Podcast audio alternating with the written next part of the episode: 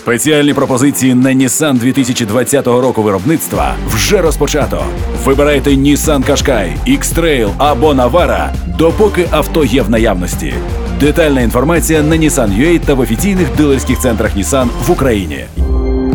Пропозиція діє з 1 по 31 вересня цього року за наявності у продажу. Щодня ми розповідаємо, що відбувається. Всесвітній економічний форум назвав княгиню Ольгу прародителькою сучасної Росії. Це викликало обурення в медіа та серед українських політиків. І через деякий час згадку про Ольгу видалили взагалі, написавши таке виправлення. В попередній версії цієї статті згадувалася свята Ольга. Ми видалили цю згадку через суперечливі історичні дані. Це вже не перший раз, коли князів Київської Росії приписують Росії, та і сама Росія намагається постійно їх собі привласнити. Так Володимир Путін заявляв, що французька королева Анна Київська, донька Ярослава Мудрого, буцімто є російською. Про те, як Росія намагається привласнити київських князів, говоримо із істориком Вадимом Арестовим. З історичної точки зору е, всі подібні назви, які містять ось такі оціночні судження, е, не є коректними. Ну що значить прародителька? Та не, не до якого факту це апелює? Я не знаю. Тому в першу чергу це треба е, розглядати ну як таке красиве, емоційне або для когось некрасиве емоційне висловлювання, яке не відсилає до фактів. Ну або або меншою мірою відсилає до фактів, а, а, а більшою мірою має сенс політико-ідеологічні. І, взагалі, в цій історії треба розділити дві площини, дві сфери. Одна це політична. А інша це власне історична, але ця історична сфера, от в таких медійних сюжетах, представлена дуже слабо. І в основному в таких випадках, коли згадують історичних постатей, особливо давніх, середньовічних, а і коли е, їх використовують для побудови формулювання певних послань для широкої, ну як в цьому випадку, доволі широкої аудиторії, то це винятково політична е, сфера. Це це сфера використання минулого, чи навіть краще сказати, міфів про минуле в сучасних цілях. До історії як такої це майже немає стосунку. А взагалі, е, це розповсюджена історія. У нас зазвичай виникають е, такі війни за князів доби Київської так. Русі з Росією. Дуже часто така історія, вона тільки от у нас. Ні, це це зовсім не унікально. Взагалі, всі наші ці суперечки вони не унікальні. А що не візьміть, всюди є багато прикладів.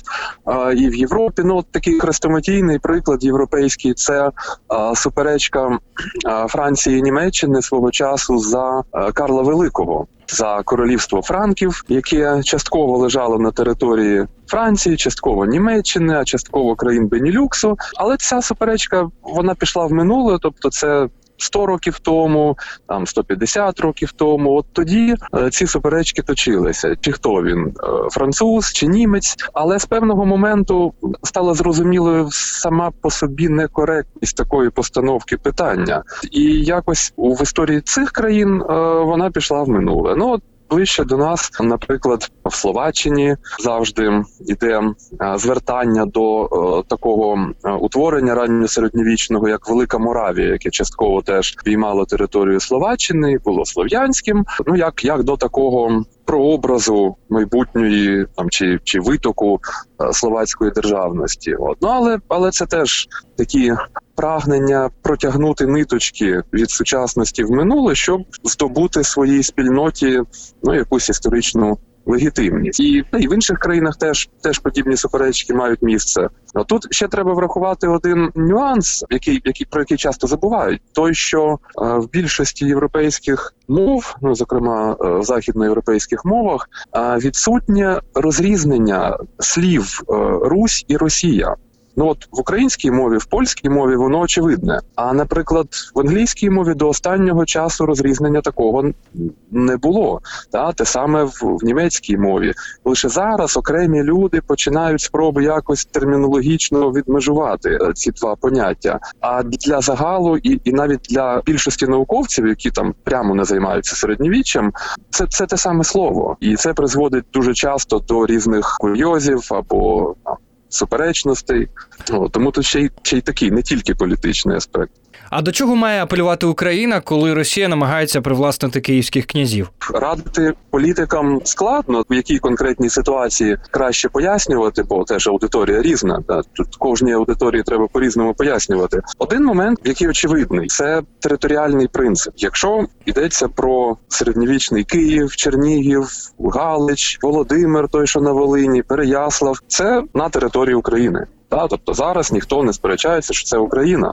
А натомість це не територія Росії. Лінія пояснення може бути саме такою. Та, якщо ми беремо цей територіальний принцип, то, то от все очевидно. Та? Київ тут, а наприклад, Суздаль там чи, е, чи Ростов там. Та, і от на такій підставі можна, можна робити як, якісь розрізнення. От, а той, е, той історичний міф е, тяглості е, між пізнішим московським царством і давньоруською добою, е, він виникає ще в пізньому середньовіччі як суто династичний міф. Тобто він, він не пояснював походження навіть державності, як би ми сказали. Він не пояснював походження етносів. Він пояснював просто генеалогію князів і все, і нічого більше. От, але це була така вісь, на яку вже в модерну добу наросли різні ось такі смисли: державницькі, там етнонаціональні і тому подібне. Якщо подивитися в основу, то, то, то, то стане простіше. Дякую, Вадиме. Ми говорили із істориком Вадимом Арестовим. Мене звати Богдана Мосов. Почуємось.